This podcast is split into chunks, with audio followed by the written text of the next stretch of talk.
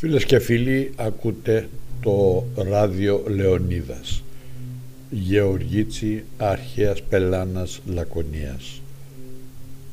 Το μπαλκόνι του Ταΐγετου. Είστε συνδεδεμένοι με το ράδιο Λεωνίδας από το οποίο μπορείτε να ακούσετε όποιο είδος μουσικής θέλετε και επιθυμείτε. Είμαστε σίγουροι ότι θα καλύψουν την ανάγκη σας και μερικές στιγμές, σε ορισμένες ώρες εκπομπής, έχουμε και αναλύσεις φορολογικών θεμάτων. Ράδιο Λεωνίδας, η Γεωργίτσι Αρχαίας Πελάνας Λακωνίας, Γεωργίτσι το μπαλκόνι του Ταϊγέτου.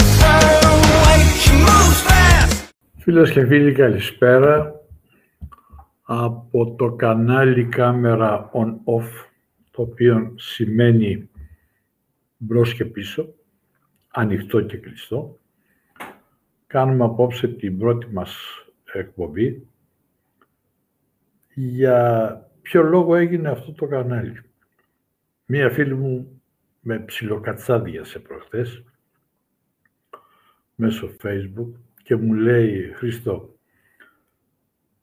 γιατί κάνεις πολλές σελίδες» γιατί είχα κάνει μία σελίδα και είχα πει ότι αυτή δεν θέλω να συζητάμε πολιτικά, να χαλάμε τις καρδιές μας. Αλλά μετά επειδή είδα ότι υπήρχαν αντιδράσεις, σκεφτήκαμε με τον Γιώργο τον Μπάτσο και φτιάξαμε το κανάλι κάμερα on-off.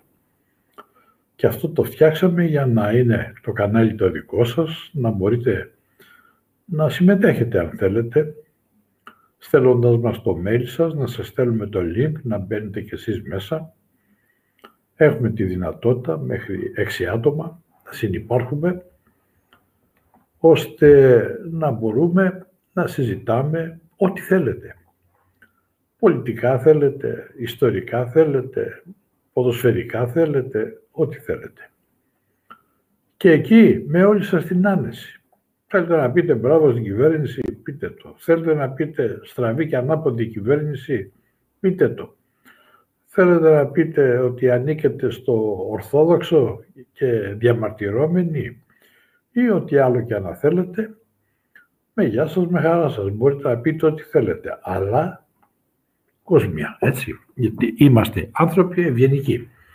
Αυτό είναι αποδεδειγμένο. Δεν το φοβάμαι αυτό. Δεν το φοβάμαι. Σας ξέρω και μας ξέρετε χρόνια ολόκληρα. Οπότε λοιπόν εκεί δεν υπάρχει κανένα απολύτως πρόβλημα. Βέβαια βλέπω ότι υπάρχει μία καθυστέρηση, αν το ρολόι μου πάει καλά, τρία λεπτά, για να εμφανιστεί ο, ο συγκάτοικος σε αυτό το κανάλι, ο Γιώργος Ομπάτσος, και μετά να έχουμε και τον καλεσμένο μας για να συζητήσουμε απόψε ε, ενδιαφέροντα θέματα. Δεν ξέρω αν ακούστηκε το τραγουδάκι που έβαλα στην αρχή. Είναι ένα καινούριο τραγούδι που μας το στείλανε και μας είπαν ότι μπορούμε να το ανεβάζουμε στο ράδιο από ένα συγκρότημα. Ε, πολύ καλό, με προοπτικές αυτό το συγκρότημα. Και περιμένοντας για τον Γιώργο να πούμε ότι αυτό που είπα και στην αρχή, ότι μέσα από αυτό το κανάλι, το οποίο δεν θα έχει μόνο τις ζωντανές αυτές ε, αναφορές του, θα προσπαθήσουμε να έχουμε δύο φορές την εβδομάδα, Τρίτη, Πέμπτη, Τετάρτη, Παρασκευή, θα δούμε πώς θα γίνει. Ε, έχουμε την ιστοσελίδα, η οποία είναι και αυτή η κάμερα on-off webnode.gr Έχουμε τη σελίδα στο facebook, έχουμε στο youtube. Ε, αυτά όλα βέβαια τα ανεβάζω στο facebook και σας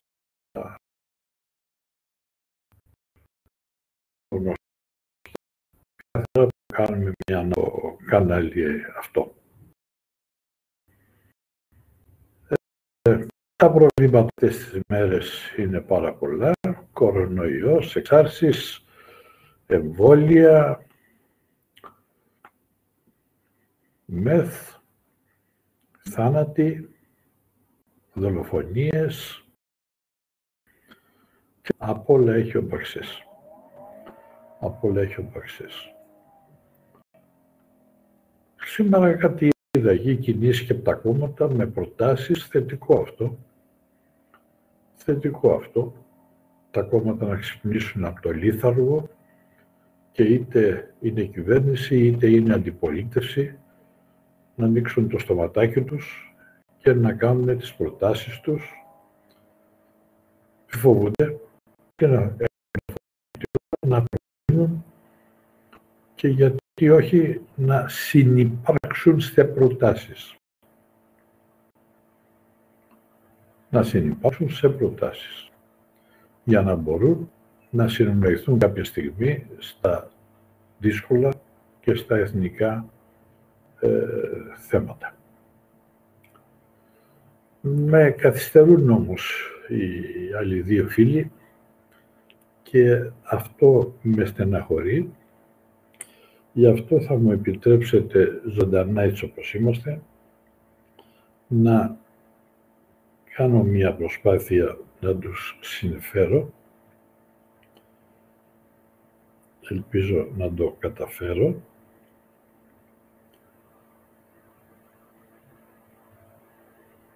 για να ξεκινήσουμε την κουβέντα μας. Α, φάνηκε.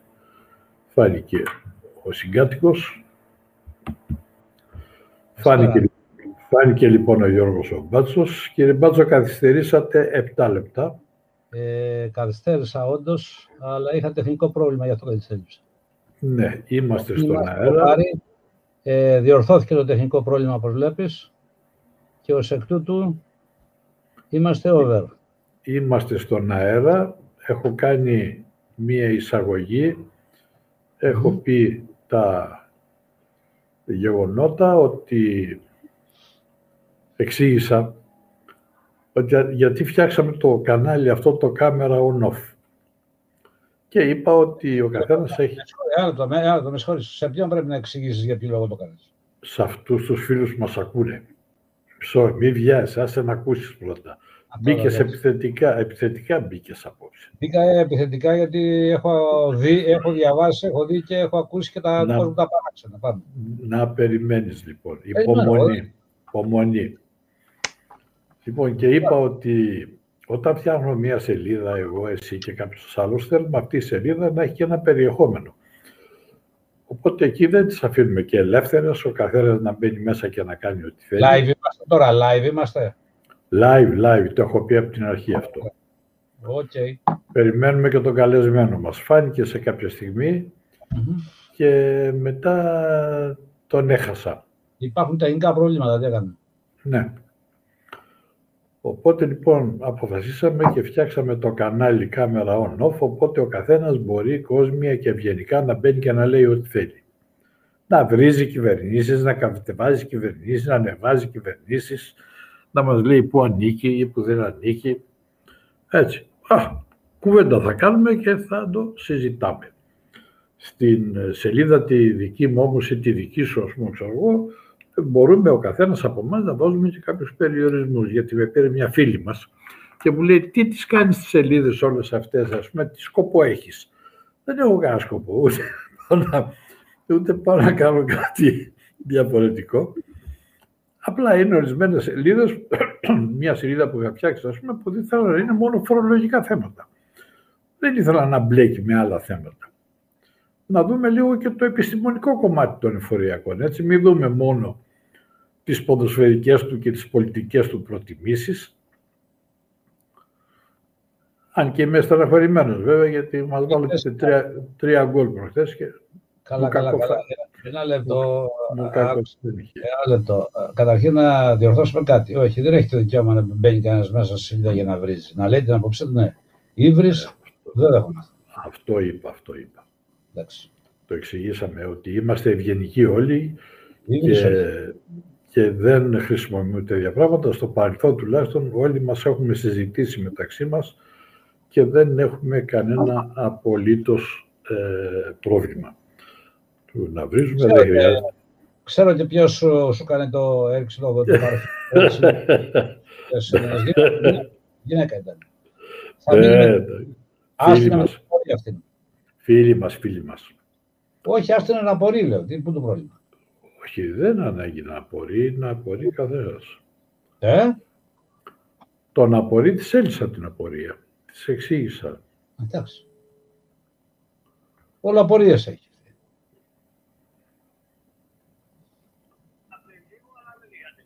Μπορείτε να μπείτε, κύριε. Για Οι πες απορίες- τι το μενού. Οι απορίες... Τζόνσον, άκουσα. Τζόνσον λέει εμβόλιο πίσω είπαν οι Αμερικάνοι θρομβώσεις λέει η μία δόση, το μονοδοσικό.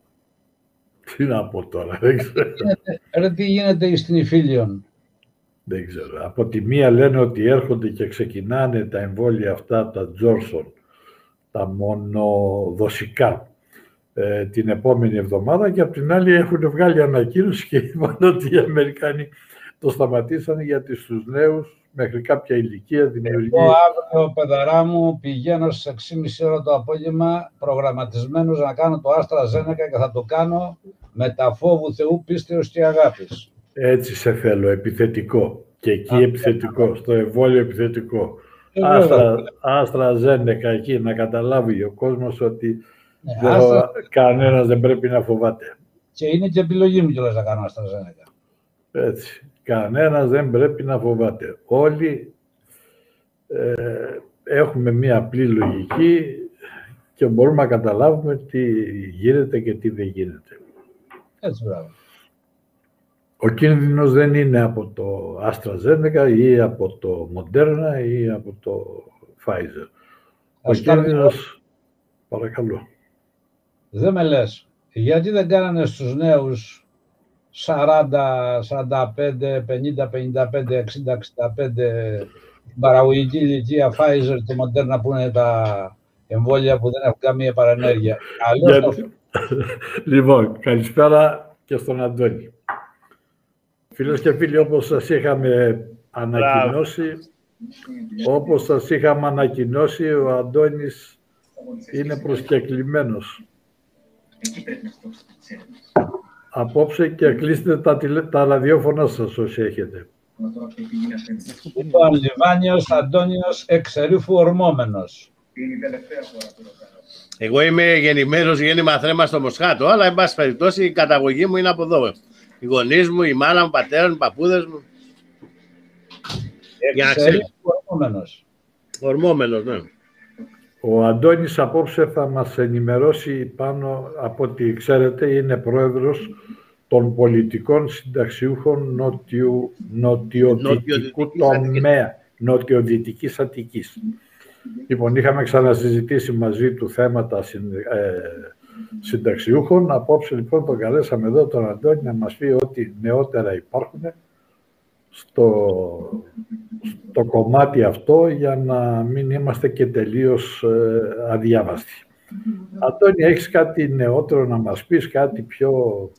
Το μόνο νεότερο που υπάρχει αυτή τη στιγμή είναι η απόβαση 504 του Ελεκτικού Συνεδρίου, όπου επίσης επέβαλε στην πολιτική ηγεσία να επιστρέψει τις- τα παρακρατηθέντα από την εισφορά αλληλεγγύης των συνταξιούχων, τα οποία εδώ και 8 χρόνια συνεχίζει να τα παρακρατεί. Παρά την απόβαση του Συμβουλίου Επικρατείας του 2015, παρά την απόβαση του 2016, παρά την απόβαση του 19, η παρακράτηση συνεχίζει και γίνεται. Ως εκ τούτου, όπως καταλαβαίνεις, αυτό πλέον έχει καταντήσει, ε, να μην το χαρακτηρίσω πώς, γιατί εγώ είμαι να, και λίγο... να, μου, να μου επιτρέψεις λίγο μια διακοπή. Κάτι ακούγεται. Α, ίσως... Τώρα ακούγεται; Ακούγεται ή τηλεόραση ή ραδιόφωνο. Όχι, εντάξει, είχα λίγο την τηλεόραση, αλλά δεν είχα, μιλάει. Την έκλεισα τελείως τώρα. Συνεχίζει τώρα, και ακούγεται, ακούγεται πάλι, ναι. Κάτι άλλο ίσως. Τώρα, τώρα την έκλεισα τελείως. Τώρα δεν ακούγεται.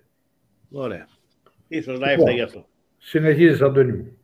Λοιπόν, όπως λοιπόν καταλαβαίνεις, μετά την τελευταία απόβαση στην 504 αυτή του ελεκτικού συνεδρίου, οφείλουμε, οφείλουν να κάνουν τις σχετικές εκαθαρίσεις και να καταβάλουν τα χρήματα τα οποία οφείλουν σε όλους τους συνταξιούχους. Τώρα, σε ό,τι αφορά τη διαδικασία για τις επιστροφές των δώρων στους συνταξιούχους και τα λοιπά, τα οποία ε, έπρεπε να έχουν καταβληθεί μέχρι το 2019 και δεν καταβλήθηκαν και καταβλήθηκαν κάποιες, ε, κάποια, κάποια παρακρατηθέντα ποσά από τις ε, παράνομες περικοπές που έγιναν στις συντάξεις και τα, κάποιοι τα ονόμαζαν αναδρομικά.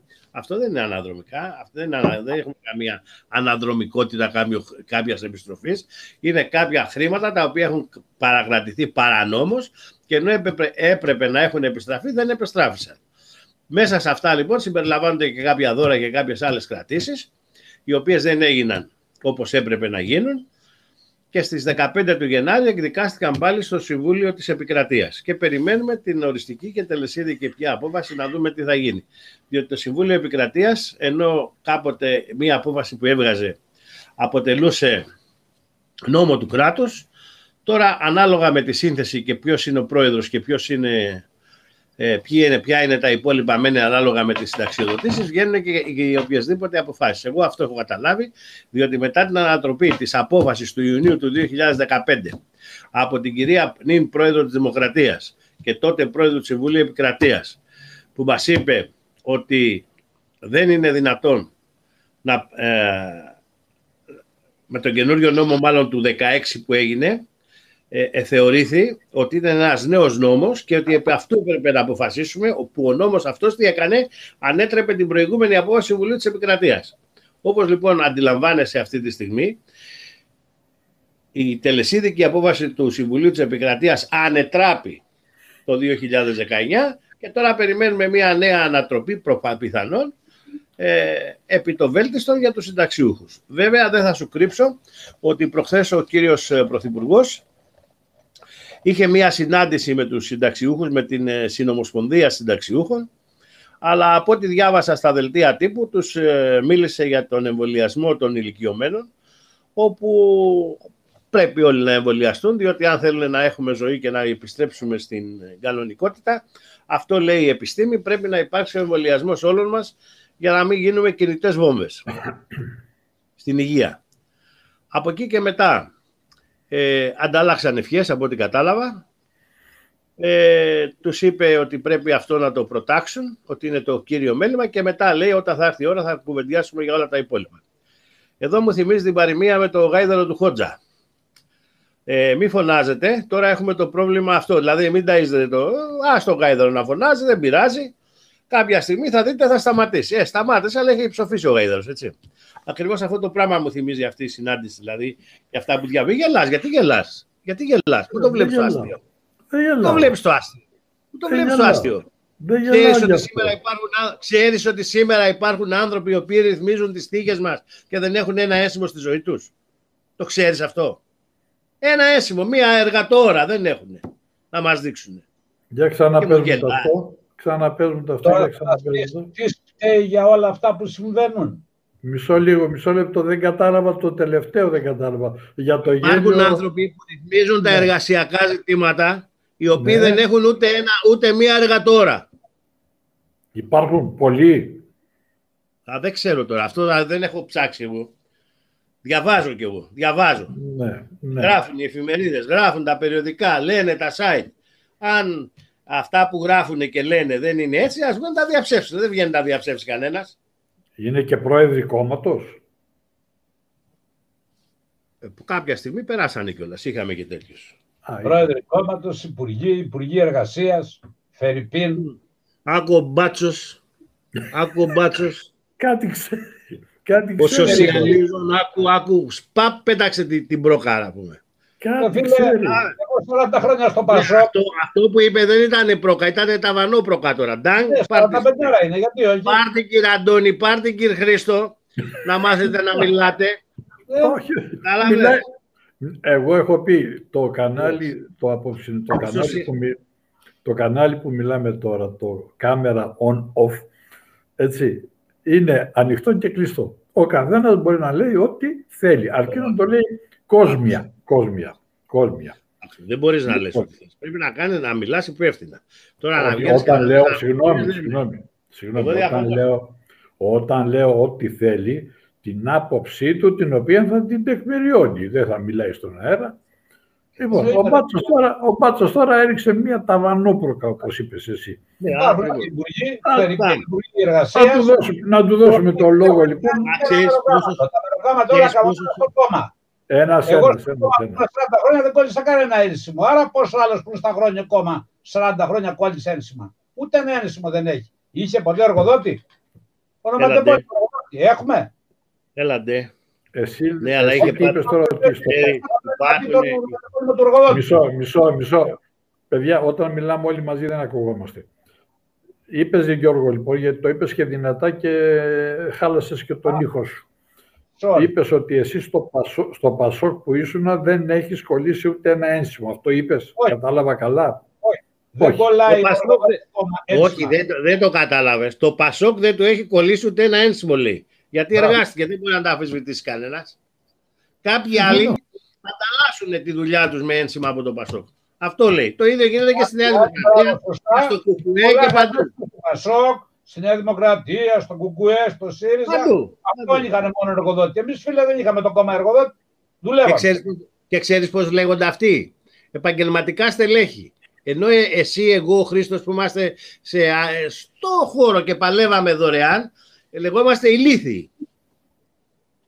Εμείς, κοιτάξτε να δεις, αγωνιζόμασταν για την ιδέα. Πρόσεξε, εμείς αγωνιζόμασταν για την ιδέα. Άλλοι αγωνίζονται για το πώς θα φτάσουν τις συντάξεις στα 384 ναι, ευρώ στην, στην Εθνική Σύνταξη. Διότι φίλε μου καλέ, δεν μπορώ να κατανοήσω πώς είναι δυνατόν ένας που έχει έναν εργοδότη, δημόσιο παραδείγματος χάρη, δεν παίρνει πλήρη σύνταξη αμέσως. Έτσι του συνειδητοποιούν ότι ολοκλήρωσε τον υπηρεσιακό του βίων, άι να περάσει ένας χρόνος από τότε που έφυγε στην σύνταξη, να του στείλει η πολιτεία ολόκληρο τη σύνταξή του. Εδώ περνάνε 4 και 5 χρόνια και, και ακόμα περιμένουμε τη σύνταξη. Το εφάπαξ ναι. φάγασιν, δεν ξέρω περαιτέρω τι γίνεται. Άκου αγαπητέ φίλε για να ξέρεις. Εάν έχεις ένα ταμείο μπορεί να συμβεί αυτό που λες, το χρόνο, ξέρω εγώ, 18 μήνες, να πληρωθείς. Εάν τα ταμεία σου είναι τρία, έχεις ΝΑΤ, έχεις ΙΚΑ, έχεις και δημόσιο, επειδή η ασφάλισή σου είναι διαδοχική, ε, μπορεί να κάνει και 4 και 5 και 6 χρόνια. Η κύρια σύνταξη μιλάω, έτσι. Δεν μιλάω για την επικουρική. Α την επικουρική. Η επικουρική μπορεί να την πάρουν, η επικουρική μπορεί να την πάρουν οι κληρονόμοι σου. Μην να μιλάτε και οι δύο μαζί, δεν ακουγόσαστε.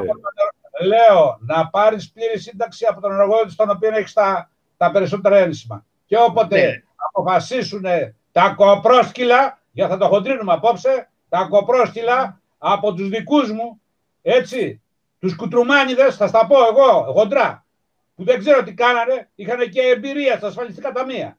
Και φτάσαμε φίλε μου καλέ, σήμερα να περιμένουν δύο ορφανά να τα ακούσει ο κόσμος. Δύο ορφανά από μάνα και από πατέρα, 13,5 ετών, να περιμένουν από τον Ιούλιο του 16 Έχουμε 21 να πάρουν ένα ευρώ σύνταξη. Δεν έχουν πάρει ένα ευρώ σύνταξη. Αυτό ναι, είναι κύριε πολιτικό δημόσιο.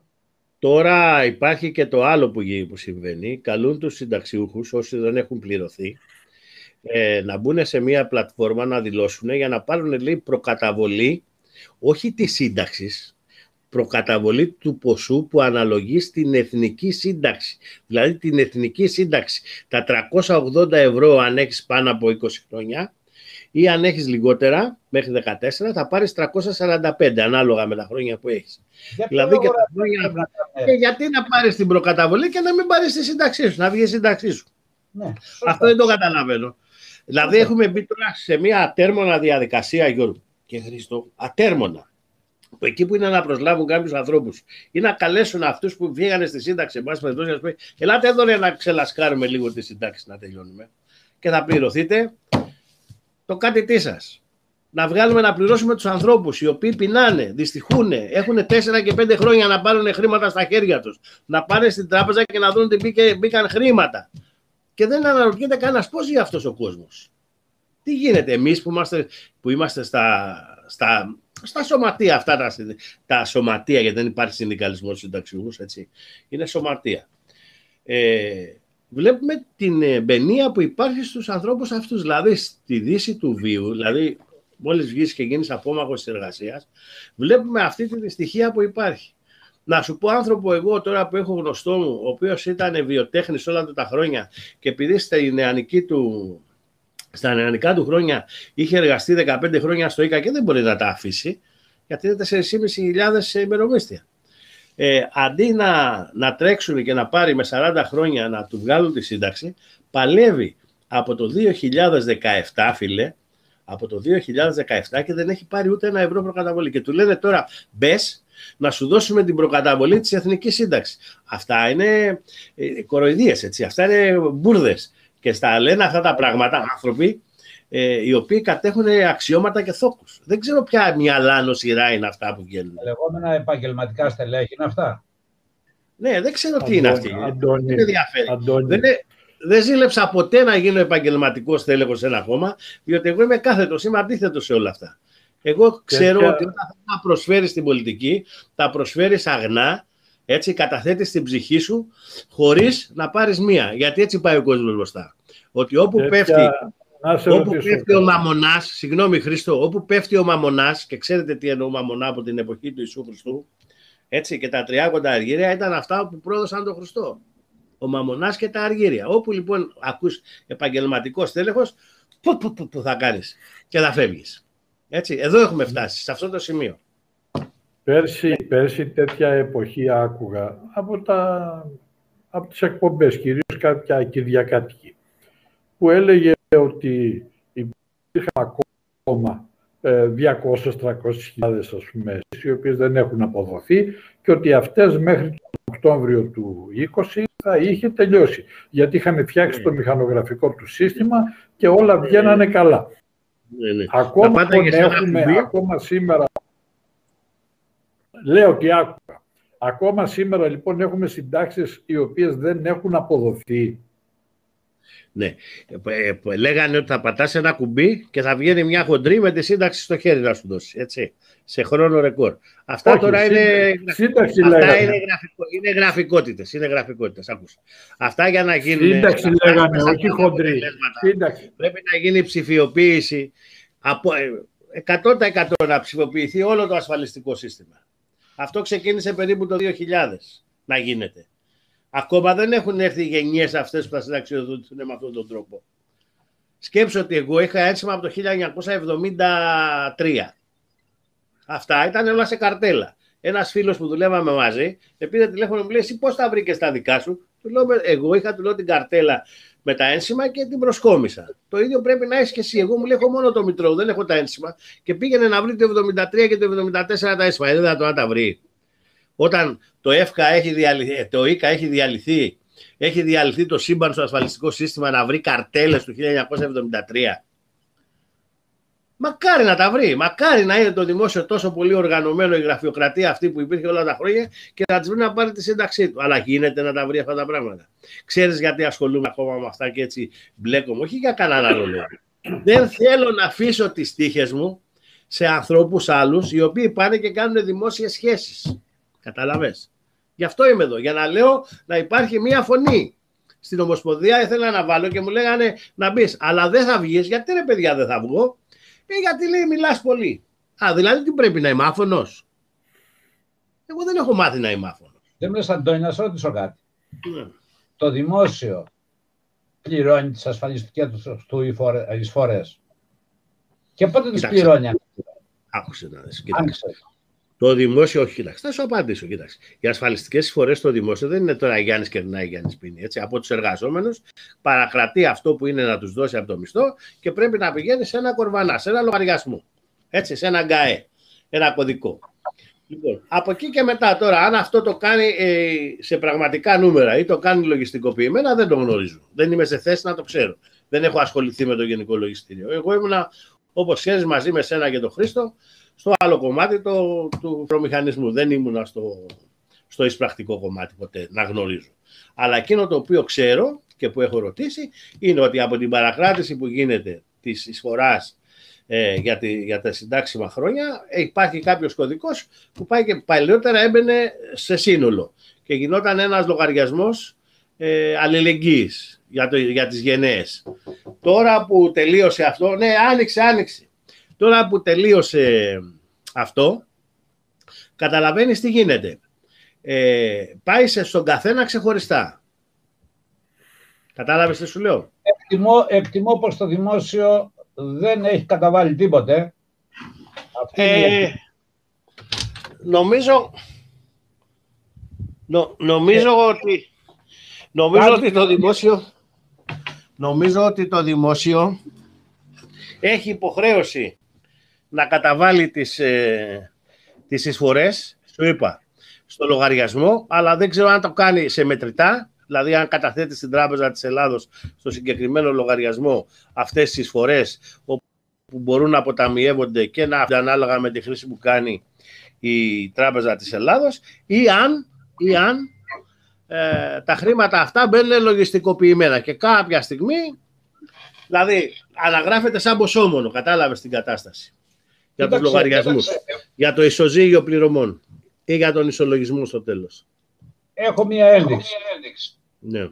Όταν, ε, Όταν το ε, κράτος πήρε τα αποθεματικά των ασφαλιστικών ταμείων και τα εξαείδωσε στο χρηματιστήριο, yes. τα πήρε και τα εξαείδωσε. Ναι, ναι. Ωραία. Ε, αυτό μας δείχνει είναι μια ένδειξη. Γιώργο, Γιώργο, Γιώργο, ακούγεσαι δύο φορές. Τι να κάνω. Αντιφωνίζει. Κάτι έχεις κάνει λάθος στον ήχο σου.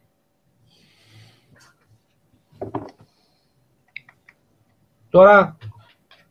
Μία. Ωραία.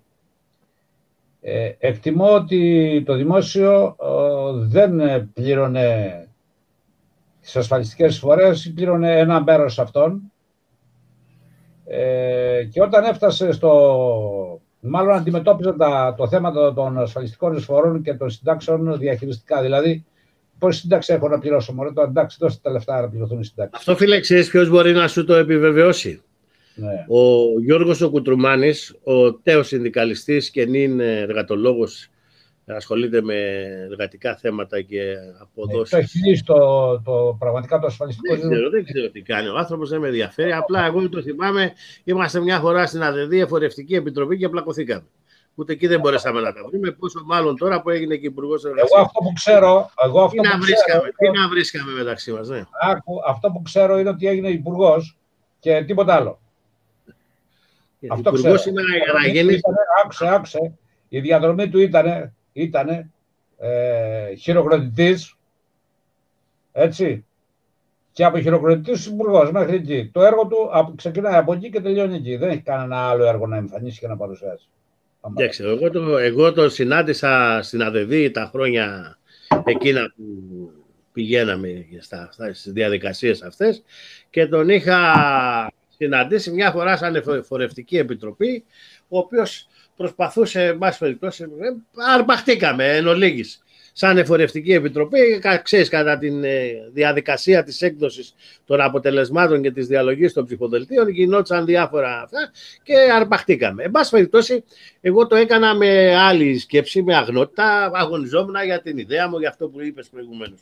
Εκείνος μπορεί στο μυαλό του μέσα να σου λέει, αν κατατροπώσω και αυτόν, μπορεί να πάρω και ένα μπόντο παραπάνω. Δεν ξέρω. Δεν ξέρω πώς λειτουργούν αυτοί. Δεν ξέρω. Δεν με ενδιαφέρουν. Μου είναι παντελώς αδιάφοροι. Το μόνο που σκέφτομαι και νοιάζομαι είναι πού πάνε τα παιδιά μου, πού πάνε τα εγγόνια μου, πώς θα πολεμήσουν εμείς. Ε, καλός κακός γαλουχηθήκαμε, πολεμήσαμε, παλέψαμε, είμαι σε αντιπαράθεση, πίναμε όμως κρασί. Αντιπαράθεση μπορεί να είχαμε, αλλά το κρασί άμα βρισκόμαστε στα συνέδρια θα το πίναμε θα έλεγε στα δικά σου, τα δικά μου. Υπήρχε μια, ένας διάλογος, μια αντιπα, όχι αντιπαράθεση, ένας αντίλογος, ε, ένα, μια δράση, εν πάση περιπτώσει, προς το καλύτερο. με μια λέξη.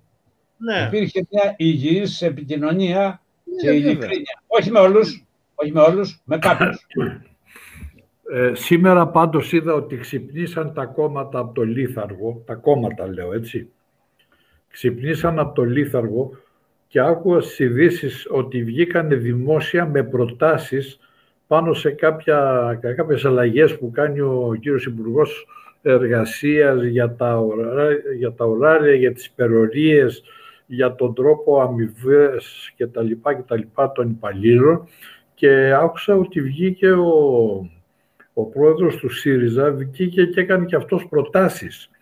Δεν έκανε αντιπαράθεση, αντιπολίτευση μόνο, κάνει και προτάσεις.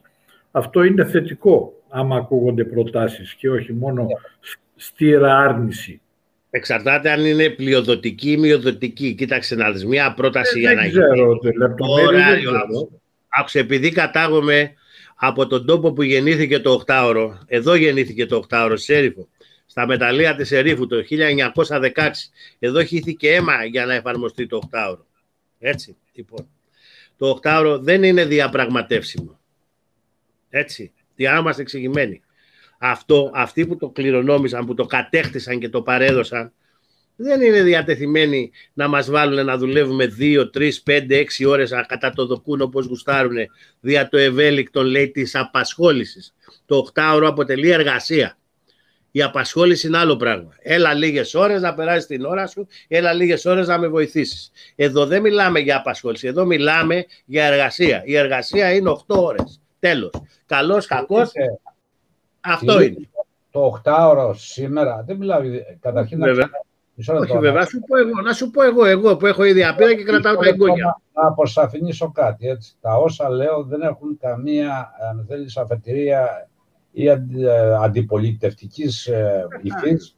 Τώρα Ούτε και έχουμε μεγαλώσει σε καμία τέτοια πράγματα. όρεξη, Τι άκουσα, αντιπολίτευση, να κάνεις αντιπολίτευση; να κάνω αντιπολίτευση. Δεν με ενδιαφέρει να κάνω αντιπολίτευση και ε, όσα λέω τα λέω από την ψυχή μου και αυτά που πιστεύω. Επομένως, μακριά από Κάθε την συμψυχή σου. αντιπολίτευση, θέλω να σου πω το εξής. Ότι όχι μόνο σήμερα, εδώ και καιρό, κατά τους χαλεπούς καιρούς των μνημονίων, το 8ωρο έχει πάει περίπατο τόσο και στο δημόσιο, όσο στο δημόσιο, όσο και στο ιδιωτικό τομέα. Έτσι. Και το ξέρετε. Και έτσι δεν είναι.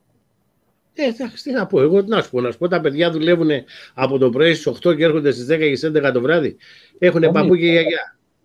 Έχουν παππού και γιαγιά και κρατάει τα παιδιά. Αυτά τα παιδιά δεν πρέπει να είναι τον πατέρα τους, τη μάνα τους, δεν πρέπει. Δεν έχουν. Ναι, λοιπόν. Τι Βρισκόμαστε, αυτό. Και άμα- Και άμα δεν δουλέψουν τόσο, υπάρχουν άλλοι που απ' έξω που περιμένουν. Αγαπητοί φίλοι, φοβάμαι ότι η Φίλιος έχει πάρει μία, ε, αν θέλετε, ε, διαδρομή η οποία οδηγεί σε εργασιακό και πνευματικό μεσαίωνα. Αυτή είναι η άποψή μου. Εγώ Και εμένα άλλα πράγματα παρακαλάω, με- εγώ και εμένα άλλα παρακαλάω, πράγματα με ανησυχούν. Ναι, λέγες. Λέγε. Ναι. Έχω και τα τηλέφωνα. παρακαλάω- Ναι, καλά κάνεις. Εγώ παρακαλάω και αυτό είναι εντός εισαγωγικών, έτσι θα καταλάβετε ακριβώς το νόημα αυτών που θα πω. Παρακαλάω να, να κρατήσει και ακόμα και αν δεν υπάρχει ε, η πανδημία, να μας κρατήσουν μέσα στα σπίτια μας, γιατί βγαίνοντας έξω από την πόρτα των σπιτιών μας, βρωμάει, μπόχα, δυσοσμία, όλα αυτά που ακούμε, που βλέπουμε. Τι, τι- τι- τι να πω δηλαδή τώρα. Ποιος, τι είναι, εκμεταλλευτές, πορνεία, τι, τι, τι, παιδεραστίες, τα κέρατα Δεν μου στα φίλε. λόγια. Βρωμάει, Τώρα είπες. βρωμάει έξω, βρωμάει έξω το περιβάλλον, βρωμάει. Καταλαβαίνετε με ποια έννοια το λέω, το Χρήστο, βρωμάει. Χρήστο, κατάλαβα την. Θα κάνω και μία παρένθεση με μία ανωτελεία να πω κάτι για να γυρίσουμε στο θέμα μας. Ε, επειδή έχω γεννηθεί και έχω μεγαλώσει στην Αθήνα, ε, τα όλα μου τα χρόνια, ειλικρινά σου μιλάω, ε, στην Ομόνια, ε, προς το Σύνταγμα. Μάλιστα προς το Σύνταγμα όταν είμαστε και πιο νεαροί δεν πηγαίναμε, γιατί ήταν ακριβά τα πράγματα, έτσι. Άλλη τιμή είχε ο καφές στη, στην περιοχή της Ομόνιας, πλατεία Κάνικος και τέτοια, και άλλη καφέ εκεί πέρα ήταν ε, η μπουρζουαζία που λέγανε. Λοιπόν, Και τους τα λέει ένας, ένας ε, αυτός που είναι φύση και θέση αυτός, έτσι. Έχω γεννηθεί, έχω μεγαλώσει και μέσα στη φιλία. Δεν έχω...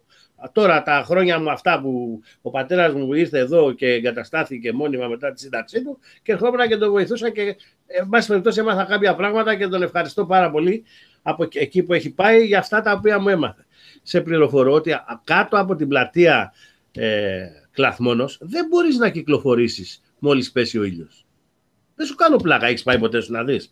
Εκεί, που πηγαίναμε και τρώγαμε, εκεί που πηγαίναμε και τρώγαμε στην οδό Δόρου και στην ε, Κοτοπούλη, τα μπαράκια που ήταν τα, τα σοβλάκια και τα υψισταριές, εκεί δεν μπορεί όχι να πατήσεις, ούτε κατά διάνοια να πατήσεις. Τι σόχο εκεί, ούτε ένα εκεί. Περπατάς και την ημέρα περπατάς και κοιτάζει γύρω σου, δηλαδή τι, τι παίζει να. Μπας περιπτώσει, αυτά είναι μια άλλη ιστορία. Αυτά θα τα λύσουν άλλοι, όχι εμείς. Εμείς ε, μπορούμε να κάνουμε διαπιστώσεις, τίποτε άλλο. Τις λύσεις έχουν άλλοι. Εμείς εκείνο το οποίο μας ενδιαφέρει για να επανέλθουμε στο θέμα μας και να μπούμε στη διαδικασία είναι ότι οι συνταξιούχοι αυτή τη στιγμή βρίσκονται στο πυροβόλο και θα είναι τα πρώτα θύματα όταν αυτό που λέγεται πανδημία θα περάσει στην ιστορία, δηλαδή θα πάει στην επόμενη σελίδα, θα γυρίσουμε δηλαδή σελίδα, τότε το πρώτο θέμα που θα βρούμε μπροστά πάλι θα είναι οι συντάξεις και τι μπορούμε να κάνουμε με αυτές. Ε, στο Υπουργείο Οικονομικών που προερχόμαστε εμείς, διάβασα ότι ήρθε ένα καινούριο μισθολόγιο που λίγο ούτε πολύ αυτές τις υπερβάλλουσες ε, ε, υπερβάλλουσα ε, διαφορά, διαφορά ε, εξισορρόπησε μέσα στους μισθούς για να μην έχουν τέτοια προβλήματα. Ε, βέβαια δεν ξέρω τι γίνεται στα άλλα Υπουργεία. Εμείς λόγω των ε, αμοιβών των πρόσθετων που είχαμε κατακτήσει τότε με αίμα, ε, τώρα τα παιδιά αυτά δεν υπήρχαν στους άλλους σε τέτοια, σε τέτοια μεγέθη και γι' αυτό είμαστε το μαύρο πρόβατο που μας κομπανούσαν όλοι. Όταν θέλουν να μιλήσουν, μιλάγανε για το Υπουργείο Οικονομικών. Χωρίς να ξέρουν βέβαια τι συμβαίνει στο Υπουργείο Οικονομικών και γιατί αμοιβές ήταν αυτές. Σήμερα λοιπόν αυτές ε, τις υπερβάλλουσες διαφορές εξομοίωσαν και σε άλλους παρέμειναν πολύ μικρές ή σε κάποιους άλλους υπήρξε και μια μικρή Δηλαδή έγινε εξίσωση προς τα πάνω ή προς τα κάτω; Εξίσωση προς τα πάνω έγινε με την υπερβάλλουσα, με το νέο μισθολόγιο, με σκοπό να μην υπάρχουν διαφορές όταν θα, θα γυρίσει η σελίδα η πανδημία. Εμένα αυτή είναι η πρόβλεψή μου. Και μου αρέσει να λέω τα πράγματα με το όνομά τους. Ο συνταξιούχος δεν έχει να διεκδικήσει κάτι από κάπου, με αποτέλεσμα ε, να είναι το πρώτο θύμα που θα γίνει. Δηλαδή, γυρίζοντας σελίδα, θα βρούμε μπροστά μας τη λέξη συνταξιούχοι και συντάξεις. Είμαι σίγουρος γι' αυτό. Και το λέω και το καταθέτω σήμερα για να μην πούτε αύριο ότι δεν το είπα. Το μου αρέσει υπάρχει, τα τρόπος, υπάρχει τρόπος να, να αντιδράσει ο συνταξιούχος; Όχι, μα σου είπα, δεν έχει ούτε μέσο, ούτε δεν μπορεί να αντιδράσει τίποτα. Και αυτά που λένε καμιά φορά. Δεν μπορεί να σκεφτεί τίποτα, τίποτα δεν μπορεί να σκεφτεί. Ναι, τι να κάνει, εντάξει, εγώ σου λέω να σου, να σου πω κάτι. Πες ότι οι συνταξιούχοι κάνουμε ένα οργανωμένο κίνημα και κατεβαίνουμε με κόμμα. Έτσι, ένα, δημιουργούμε ένα πολιτικό φορέα. Εδώ πολιτικό φορέα έκανε ο Φουρτιώτης και δεν μπορεί να κάνουν συνταξιούχοι σε όλη, σε όλη την Ελλάδα που είναι τόσα εκατομμύρια. Ποιος έκανε, ποιος. Ποιος; Ένας δημοσιογράφος που βγαίνει, ένας παρουσιαστής στην τηλεόραση, ένας Φουρτιώτης. Θα κάνει, λέει, κόμμα. Θα έκανε ο Τράγκας. Άντε να πάμε στο Τράγκα το κόμμα, μην πάμε ναι, λοιπόν, όλοι κάνουν ένα κόμμα. Περίμενε, για περίμενε λίγο. Ο Φουρθιώτης, εγώ θυμάμαι ότι τον είχα ακούσει με κάτι θέματα τσόντες και τέτοια. Έκανε και κόμμα. Δεν ξέρω, δεν ξέρω. Δεν, ξέρω. δεν, δεν παρακολουθώ. Δεν παρακολουθώ. Δεν, δεν κατεβάζω. Με δεν μια Δεν ξέρω. Δεν, δεν, δεν ξέρω. Άκουσα ότι θα κάνει κόμμα. Είναι ένας παρουσιαστής που είπε ότι θα κάνει κόμμα. Λοιπόν, ναι, επειδή, επειδή τα λέτε στρογγυλεμένα, για ακούστε ναι. τα λίγο οξυγόνια, όχι, ρε, δεν είναι στρογγυλεμένα. Θα κάτσω να ασχοληθώ. Καταρχήν και μόνο το κουβεντιάζουμε. Κακώς το έβαλα. Κακώς το έβαλα στο διάλογο. Καλά έκανες. Δεν κάνει κακό. Καλά έκανες. Μια χαρά το έκανες. Αντώνη, Αντώνη. Τον Τζιγκλάου να μιλήσει, άστονε. Βρε, ξέρω τι κάνεις, αλλά τώρα να δώσουμε τώρα. Γιατί μου το σε πάσα. Κοίταξε, μπάλανε στο πέναλτι τώρα. Ναι. Λοιπόν, αυτός ο απίθανος τύπος που έχει από, είναι μποροστινός ενός παγκοσμίου φήμης, πρόσεξε, εμπόρου λευτής αρκός και λοιπά και λοιπά και λοιπά. Δεν τα ξέρω αυτά. Περίμενε. Περίμενε. Περίμενε. Περίμενε. Και ο προστινός ενός άλλου, ο οποίος είναι κάτοχος μέσων μαζικής πληροφόρησης, παραπληροφόρησης θα έλεγα εγώ, έτσι, και λοιπά και λοιπά και λοιπά και λοιπά, απασχολεί στα πολλά και στα φορολογικά αρχάς, όπου τα πρόστιμα και τα, οι πράξεις ε, προσδιορισμού του φόρου και τα φύλλα ελέγχου πηγαίνουν σε συγκεκριμένη διεύθυνση συγκεκριμένου μεγαλοπολιτικού. Άκου! Κάτι ο οποίος, ακούω, με προσοχής ακούω. Ο οποίος μπουκάρει και σε γραφεία υπουργών, κουμπάρων κλπ. Ναι, το και κατάλαβα. Και τον 19 μπάτς ζωή να έχουν και τους πληρώνεις εσύ τους 19 μπάτσους και εγώ που πληρώνουμε εισφορά αλληλεγγύης και μας περικόβουν και τη σύνταξη για να φυλάνε τον Ταβατζή, τον προαγωγό. Ο κύριος λοιπόν αυτός είναι ακριβώς αυτό που άκουσες, ο μπροστινός. Και σου λέω λοιπόν, Θεός φυλάξει το ξύμο όμικρον γιώτα, πόσους, πώς και πού κρατάει. Γιατί κοίταξε να δεις, η προαγωγή, ναι, αλλά υπάρχει και η κάμερα, όπως λέει ο Γιαννόπουλος, ε, on και off κάμερα. Όλα αυτά προφανώς γινόντουσαν on κάμερα. Έγινε ναι. κατανοητό σύντροφε. Κοίταξε, εντάξει, τώρα επειδή εγώ γνωρίζω τον τρόπο που μιλάς και το που σκέφτεσαι, ε, πιάνω κάποια πράγματα σημαντικά. Ο Γιαννόπουλος χαμογελάει γιατί προφανώς θα τα έχετε κουβεντιάσει off camera. Όχι, ε, θα σου πω... Δεν θα σου πω, θα σου πω τίποτα. Απλά ναι. ξέρω, κι εγώ, ξέρω κι εγώ τον τρόπο Εντάξει, που μιλάει. Έχετε ένα και... κώδικα επικοινωνίας χρόνια. Ε, μαζί και εσύ και εγώ και αυτός χρόνια έχουμε αυτό τον κώδικα. Και επειδή με τον Γιαννόπουλο κοιταγόμαστε στα μάτια και με την μία Αυτό κοίταξε, εσείς και παλαιόθεν. Έχετε ένα κώδικα επικοινωνίας, λέω, πάρα πολλά χρόνια. Α, μπράβο, γεια σου. Λοιπόν.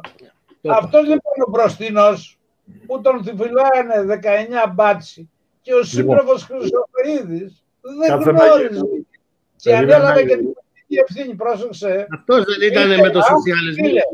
Άκου φίλε, ναι. άκου φίλε, αναλαμβάνω την πολιτική ευθύνη που ο προαγωγός έτσι είχε 19 αστυνομικούς, φυλασσόταν από αυτούς 24 ώρες το 24ωρο με έξοδα του ελληνικού λαού. Αναλαμβάνω την πολιτική ευθύνη. Αυτός κύριε λέγεται υπουργός να μην πω το άλλο. Λοιπόν, να σου πω κάτι. Θα γυρίσουμε λίγο εκεί με τον έκοψα τον Αντώνη. Του είπα τι μπορεί να κάνει ο συνταξιούχος και κάτι πήγε ναι, να Ο συνταξιούχος λοιπόν, ναι. παρά τις οργανώσεις, παρά τα θέματα τα οποία τον απασχολούν. Κόμμα ε, μπορεί να κάνει. Ναι, αλλά γιατί δεν μπορεί να κάνει. Γιατί ποιος, ποιος θα τον εμποδίσει. Το θέμα είναι ποιος θα υποστηρίξει αυτό το κόμμα, ποιος θα βάλει τον background σε αυτό το κόμμα. Διότι ένα κόμμα για να κάνουν συνταξιούχοι, ε, ό,τι και να πάρει, ένα ποσοστό που θα πάρει, το θέμα είναι να έχει ανταπόκριση. Και αυτοί που θα πάνε εκεί πέρα είναι να ανταποκριθούν. Να μην γίνει ένα κόμμα ε, που να υπάρχει μια, ένας ηγέτης που θα πάρει το κάρο και θα το πάει και μετά θα ψάχνει να βρει ποιοι ήρθαν από πίσω του και αυτοί να έχουν λακίσει δεξιά και αριστερά. Καταλάβες και επειδή το ποιος θα εκλεγεί αυτό είναι ένα δύσκολο πράγμα, άρα δεν μπορείς όταν δεν έχεις μια ιδεολογική κατεύθυνση, εν πάση περιπτώσει ένα πρόσημο. Έτσι, όραμα μπορεί να έχεις, στόχους μπορεί να έχεις.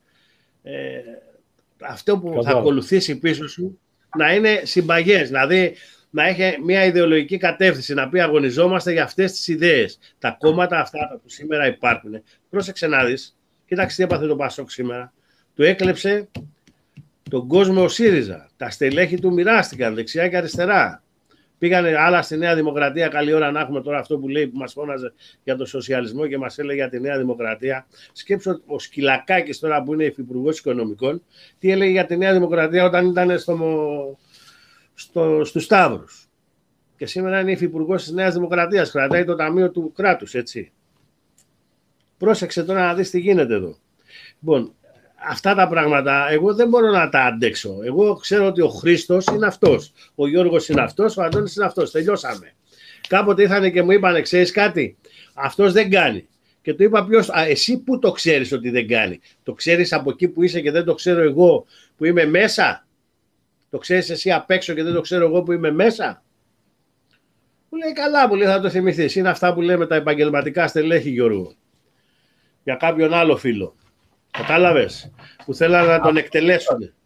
Λοιπόν, εγώ λοιπόν τέτοια δεν σηκώνω και δεν γουστάρω. Εγώ είμαι ευθύς άνθρωπος. Θα μου πεις τι φταίει, τι δεν κάνει καλά και να είμαι μαζί σου. Αν εμένα με κοροϊδεύει και εσύ ο έξυπνος.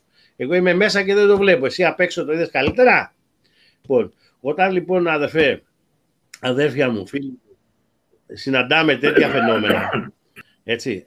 Ε, σκέψου τώρα να μπα στον πολιτικό βίο και να μην πας μακριά. Κοίτα τι έπαθε το ποτάμι, κοίτα τι έπαθε ο Λεβέντης, κοίτα τι πάθαν όλοι αυτοί. Εκλεγήκανε κάτω από μία σημαία και μετά παπ, την κάναν όλοι και φύγανε. Εσύ μπορεί να το διασφαλίσεις αυτό, Χρήστο. Διότι αν θα ε, πάμε, ξέρω εγώ, σε, ένα, σε μια τέτοια διαδικασία και εκλεγούμε 5-10 άτομα τα οποία ο ένας ξέρει τον άλλο το πώς φέρεστε και τι θέση πρέπει να κρατήσουμε, έτσι, το ξέρω ότι θα είναι συμπαγής. Α, σου βγει ε, με 10 ψήφους κάποιος από μια περιοχή. Πώς θα το ελέγξεις αυτό, για πες μου. Ναι, ναι, Αυτόν τον άγνωστο. Τον άγνωστο χ, πώς θα τον ελέγξεις. Ό,τι background και να. Εντάξει. Εγώ δεν θα. Ο κίνδυνος δεν είναι αν θα εκλεγεί κτλ. Μάλλον δεν θα προλάβει να πάει και στην κάλπη. Και αυτό που λες. Φίλε, η άμυνα των συνταξιούχων είναι η ψήφος τους πλέον. Ναι, πού; Άρα, πρέπει να στείλουμε ένα βροντερό μήνυμα σε όλα τα πολιτικά κόμματα να συνέλθουν, διότι εάν οι συνταξιούχοι, οι άνεργοι, η νεολαία που είναι απογοητευμένοι και οι αποκλεισμένοι δεν πάνε να ψηφίσουν στις εκλογές, δεν θα υπάρχει πλέον κυβερνητική νομιμοποίηση για κανέναν. Αυτό Γιώργο μου που λες είναι η χαρά του συστήματος. το σύστημα δεν θέλει. Συγγνώμη, συγγνώμη, συγγνώμη, συγγνώμη γιατί το έχω ζήσει. Δεν θέλουν να πηγαίνουν πολύ. Αυτοί θέλουν να πάνε πριν να ψηφίσουν. Ναι, έχεις δίκιο, αλλά υπονοώ κάτι άλλο. Εάν το 51% του ελληνικού λαού δεν πάει να ψηφίσει, ναι. υπάρχει πλέον θέμα νομιμοποίησης της οποιασδήποτε κυβέρνησης. Που σημαίνει αυτό όχι. Ξέρεις τι θα βγουν. Ποιος θα κυβερνάει, τα, μέσα, τα μέσα μαζικής ενημέρωσης, ξέρεις θα βγουν να πούνε; Ε, και στην Αμερική το 40% πάει. Τι έγινε. Άξε φίλε, εδώ είναι Βαλκάνια. Μπορεί εγώ να ορίομαι και να επιθυμώ να γίνουμε 53η πολιτεία τον είπα για να ησυχάσουμε και το εννοώ αυτό. Αλλά όσο δεν είμαστε 53η πολιτεία, είμαστε Βαλκάνοι. Και οι Βαλκάνοι κουβαλάνε και πολύ μουρλια στο κεφάλι τους. Θα πρέπει να σου πω λοιπόν ότι υπάρχουν όρια παντού. Αυτοί λοιπόν οι οποίοι διοικούν τα πολιτικά κόμματα, δηλαδή το πολιτικό προσωπικό στο σύνολό του, θα πρέπει να αντιληφθεί ότι έχει περάσει τις κόκκινες γραμμές έναντι του ελληνικού λαού στο σύνολό του το πολιτικό προσωπικό, να αφήσει λοιπόν τα κομματικά βιλαέτια και τα φέουδα που ο καθένας εντός του κόμματος δεν έχουμε διακομματικές διαμάχες αλλά και σοκομματικές διαμάχες. Και ξυφουλκεί ο ένας εναντίον του άλλου. Να αφήσουν λοιπόν αυτές τις μαγκέ να σοβαρευτούν και ως πολιτικό προσωπικό καλά θα κάνουν είναι να διοικήσουν τη χώρα στο σύνολό τους απευθύνω. Διαφορετικά εκτιμώ πως θα πάμε σε καταστάσεις που δεν θα έχουν αρχή και τέλος. Το εκτιμώ αυτό έτσι. Μακάρι, κοίταξε να σου πω κάτι. Εγώ συμφωνώ σε αυτά που λες. Το θέμα είναι άλλο όμως, ότι έχουμε μπει σε ένα άλλο κύκλο, σε ένα άλλο κύκλο ζωής, ε, του χαδερφισμού, ε, της φραπεδιάς. Το άλλο, το άλλο, είναι, ο άλλος είναι ωραίος όρος. Έτσι. Ο άλλος είναι ο ωραίος όρος. Λοιπόν. Ποιος είναι, ποιος είναι ο άλλος; Είναι ο Στάρ. Ο Στάρ, ο Στάρ. Ναι, ο Στάρ. Ναι, λοιπόν. Καταλαβαίνεις λοιπόν ότι τα παιδιά τώρα ανοίγοντας την τηλεόραση τι βλέπουνε, λυκνιζόμενες, λυκνιζόμενους και αυτά είναι πλέον τα πρότυπα. Και όταν τους μιλάς και τους λες κάποια άλλα πράγματα, σου λέει μα δεν το είπε ο κύριος Τάδε που τον είδα το πρωί στην τηλεόραση. Δηλαδή, κάποτε άνοιγες την τηλεόραση και έβλεπες μια συζήτηση, έβλεπες, ξέρω εγώ, ας πούμε, ανθρώπους που μιλάγανε, ανεξάρτητα συμφωνούσες ή διαφωνούσες, που έβγαζαν ένα πολιτικό λόγο και είχες τον αντίλογο εσύ από την άλλη μεριά. Σήμερα ανοίγεις την τηλεόραση και τη βλέπεις. Λυκνιζόμενου και λυκνιζόμενες. Και τουρκικές Ε; Και τουρκικές σειρές. Καλά, αυτό ήταν καταιγισμός. Τώρα έχει περιοριστεί στο ελάχιστο Δεν έχει πάρα πολλές. Παλιά, ό,τι κανάλι και αν άλλαζε, όλο τουρκική σειρά έβλεπες. Λες και δεν είχαμε Έλληνες ηθοποιούς. Μπα περιπτώσει. Και όλα αυτά τα πράγματα αποτελούν ένα κακό πρότυπο. Έτσι. Βάλετε η ιστορία. Βάλετε η εκκλησία. Βάλετε, δηλαδή διάβαζα τώρα για το 1821, που η 25η Μαρτίου είναι ένα ορόσημο, έτσι και το έχουμε καθιερώσει. Θα πάει. Δεν έγινε, λέει, στη... δεν έγινε στην Αγία Λάβρα, δεν ευλόγησε ο παλαιό Γερμανών. Γερμανών. Ε, αυτά γίνανε στη Μολδοβλαχία ξεκίνησε η επανάσταση. Ρε παιδιά, αυτά ξεκινήσανε έξω, στο εξωτερικό. Στην Ελλάδα, καλός ή κακός, ξεκίνησε, όπως λένε οι γραφές και τα ντοκουμέντα, στην Καλαμάτα στις 23 Μαρτίου που ελευθερώθηκε και συνεχίστηκε μετά. Ε, και έχουμε μια ημερομηνία ορόσημο την 25η Μαρτίου. Δεν ήρθε κανένας να το αφισβητήσει αυτό 200 χρόνια. Και βρεθήκατε σήμερα εσείς οι ιστορικοί. Θα ξεχάσεις ότι τους ανθρώπους που πήγανε στη Σμύρνη και τους φάξανε και τους πετάξανε στη θάλασσα, ότι ήρθε άλλη και μας έλεγε ότι είναι ο συνοστισμός της Σμύρνης. Λέει, τι να... Και βγαίνει ο ίδιος Ερντογάν τώρα και λέει όπως σας πετάξαμε στη θάλασσα τότε θα σας ξαναπετάξουμε και τώρα. Ε, δηλαδή λες είσαι πατριώτης. Ε, ο πατριωτισμός δεν είναι να, να πάρεις τα όπλα και να πάει να καθαρίσεις όποιον να είναι. Διότι τα όπλα σήμερα και τα μέσα είναι διπλωματία. Άλλο τώρα αν η διπλωματία δεν είναι ικανή να ανταποκριθεί και φτάσει στις ε, ακραίες καταστάσεις. Αλλά δεν είμαστε εδώ και για μια χώρα, εν πάση περιπτώσει, ανυπόλοιπτη στο βαθμό τον οποίο ε, αυτοί νομίζουν ότι μπορούν να μας εντάξουν. Εγώ δηλαδή πιστεύω ότι αν δεν το κράτος αυτό, το, αυτό αν δεν αποκαταστήσει τις αρχές και τις αξίες που είχε, έτσι, νομίζω ότι δεν θα μπορέσουν να αυτοπορήσουν. Δεν μπορεί να κάνει αυτά να τα αποκαταστήσει, από ποιον περιμένεις. Δεν ξέρω, δεν ξέρω. Εγώ ξέρω ότι σεβόμουν όταν... Από, από τα Golden Boys, τα επαγγελματικά στελέχη τα οποία έχουν πουλήσει και τη μάνα τους ακόμα. Εσένα και, εμένα, εμέ, εσένα και εμένα θα αφήναν απόλυτο. Εδώ έχουν πουλήσει και τη μάνα τους ακόμα, το έχεις πάρει χαμπάρι. Το πέρα χαμπάρι γιατί ό,τι και να τους λες, αν τους λες καμιά φορά, η, η επόμενη, όταν τους εξηγείς κάτι, η επόμενη ερώτηση που σου λένε είναι εγώ τι θα κερδίσω; Σωστό. Καταλαβαίνω. Εγώ τι θα κερδίσω; Εγώ, εγώ, όχι εμείς, εγώ τι θα κερδίσω; Έτσι μπράβο. Αυτό λοιπόν και μόνο φτάνει. Λοιπόν, Σου λέει, εγώ, εγώ δεν έχω κέρδος. Τσακικός, δεν φοβάμαι τίποτα, δεν ελπίζω τίποτα, είμαι ελεύθερος. Και στέλνω το μήνυμα, γιατί ξέρω ότι το πιστεύουν κι άλλοι κι εσείς, ότι εάν δεν σοβαρευτεί το πολιτικό προσωπικό της χώρας, θα ζήσουμε καταστάσει πρωτόγνωρε. Θα το πάρουν χαμπάρι και από Δεν έχει καταλάβει. Ποιο πολιτικό προσωπικό. Δεν έχει καταλάβει. Όπω βαράνε το, το ντέφι χορεύουν όλοι. Τι πλάκα μου κάνει. Εδώ ξανά εσύ. Εδώ εμφανίστηκε συγγνώμη δηλαδή.